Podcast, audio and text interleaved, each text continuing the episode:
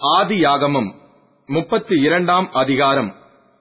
யாக்கோபு பிரயாணம் பண்ணுகையில் தேவ தூதர்கள் அவனை சந்தித்தார்கள். யாக்கோபு அவர்களை கண்டபோது இது தேவனுடைய சேனை என்று சொல்லி அந்த ஸ்தலத்திற்கு மக்னாயின் என்று பெயரிட்டான் பின்பு யாக்கோபு ஏதோம் சீமையாகிய சேயிர் தேசத்தில் இருக்கிற தன் சகோதரனாகிய ஏசாவினிடத்துக்கு போகும்படி ஆட்களை அழைப்பித்து நீங்கள் என் ஆண்டவனாகிய ஏசாவினிடத்தில் போய் நான் இதுவரைக்கும் லாபானிடத்தில் தங்கியிருந்தேன் என்றும் எனக்கு எருதுகளும் கழுதைகளும் ஆடுகளும் வேலைக்காரரும் வேலைக்காரிகளும் உண்டென்றும் உம்முடைய கண்களில் எனக்கு தயவு கிடைக்கத்தக்கதாக ஆண்டவனாகிய உமக்கு இதை அறிவிக்கும்படி ஆட்களை அனுப்பினேன் என்றும் உம்முடைய தாசனாகிய யாக்கோபு சொல்லச் சொன்னான் என்று சொல்லும்படி கட்டளை கொடுத்து தனக்கு முன்னாக அவர்களை அனுப்பினான். அந்த ஆட்கள் யாக்கோபினிடத்துக்கு திரும்பி வந்து நாங்கள் உம்முடைய சகோதரனாகிய ஏசாவினிடத்துக்கு போய் வந்தோம். அவரும் நானூறு பேரோடே உம்மை எதிர்கொள்ள வருகிறார் என்றார்கள். அப்பொழுது யாக்கோபு மிகவும் பயந்து வியாகுலப்பட்டு தன்னிடத்திலிருந்த ஜனங்களையும் ஆடு மாடுகளையும் ஒட்டகங்களையும் இரண்டு பகுதியாக பிரித்து ஏசா ஒரு பகுதியின் மேல் விழுந்து அதை முறிய அடித்தாலும் மற்ற பகுதி தப்பித்துக் கொள்ள இடம் உண்டு என்றார் பின்பு யாக்கோபு என் தகப்பனாகிய ஆபிரகாமின் தேவனும் என் தகப்பனாகிய ஈசாக்கின் தேவனுமாய் இருக்கிறவரே உன் தேசத்துக்கும் உன் இனத்தாரிடத்துக்கும் திரும்பிப் போ. உனக்கு நன்மை செய்வேன் என்று என்னுடனே சொல்லியிருக்கிற கர்த்தாவே அடியனுக்கு தேவரீர் காண்பித்த எல்லா தயவுக்கும் எல்லா சத்தியத்துக்கும் நான் எவ்வளவேனும் பாத்திரன் அல்ல. நான் கோலும் கையுமாய் இந்த யோர்தானை கடந்து போனேன். இப்பொழுது இவ்விரண்டு பரிவாரங்களையும் உடையவனானேன். என் சகோதரனாகிய ஏசாவின் கைக்கு என்னை தப்புவியும். அவன் வந்து என்னையும் பிள்ளைகளையும் தாய்மார்களையும் முறிய அடிப்பான் என்று அவனுக்கு நான் பயந்திருக்கிறேன். தேவரீரோ நான் உனக்கு மெய்யாகவே நன்மை செய்து உன் சந்ததியை எண்ணி முடியாத கடற்கரை மணலைப் போல மிகவும் பெருக பண்ணுவேன் என்று சொன்னீரே என்றான்.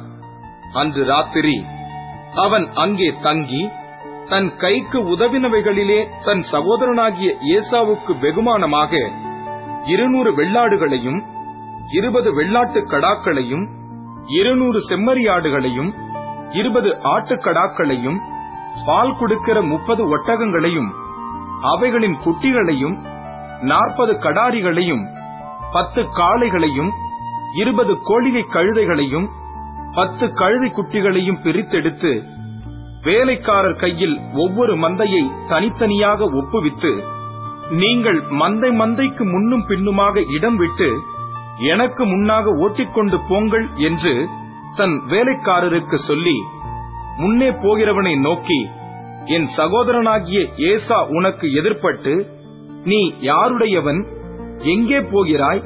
உனக்கு முன் போகிற மந்தை யாருடையது? என்று உன்னை கேட்டால் நீ இது உமது அடியானாகிய யாக்கோபுடையது. இது என் ஆண்டவனாகிய ஏசாவுக்கு அனுப்பப்படுகிற வெகுமதி. இதோ அவனும் எங்கள் பின்னே வருகிறான் என்று சொல் என்றான்.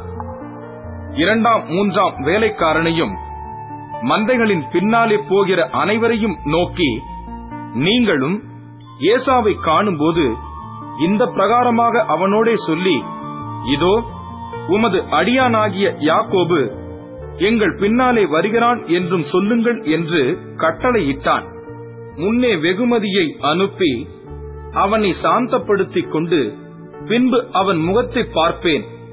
அப்பொழுது ஒருவேளை என் பேரில் தயவாய் இருப்பான் என்றான். அந்தபடியே வெகுமதி அவனுக்கு முன் போயிற்று.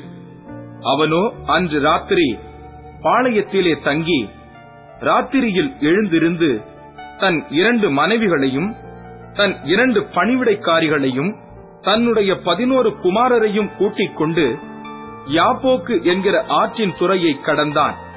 அவர்களையும் சேர்த்து ஆற்றை கடக்க பண்ணி தனக்கு உண்டான யாவையும் அக்கறைப்படுத்தினான். யாக்கோபு பிந்தி தனித்திருந்தான்.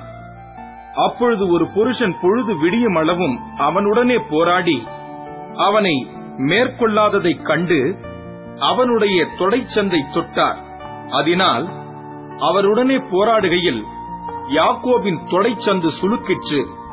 அவர் நான் போகட்டும் பொழுது விடுகிறது என்றார். அதற்கு அவன் நீர் என்னை ஆசீர்வதித்தால் ஒழிய உம்மை போகவிடேன் என்றான். அவர் உன் பேர் என்ன? என்று கேட்டார். யாக்கோபு என்றான்.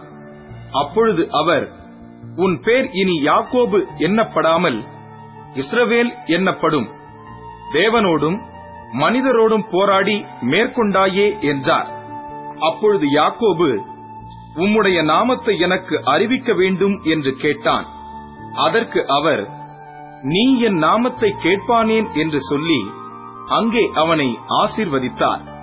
அப்பொழுது யாக்கோபு நான் தேவனை முகமுகமாய்க் கண்டேன். உயிர் தப்பி பிழைத்தேன் என்று சொல்லி அந்த ஸ்தலத்துக்கு பெனியேல் என்று பெயரிட்டான். அவன் பெனியேலை கடந்து போகையில் சூரியன் உதயமாயிற்று. அவன் தொடை சுலுக்கினாலே நொண்டி நொண்டி நடந்தான். அவர் யாக்கோபுடைய தொடைச்சந்து நரம்பை தொட்டபடியால் இஸ்ரவேல் புத்திரர் இந்நாள் வரைக்கும் தொடைச்சந்து நரம்பை புசிக்கிறதில்லை.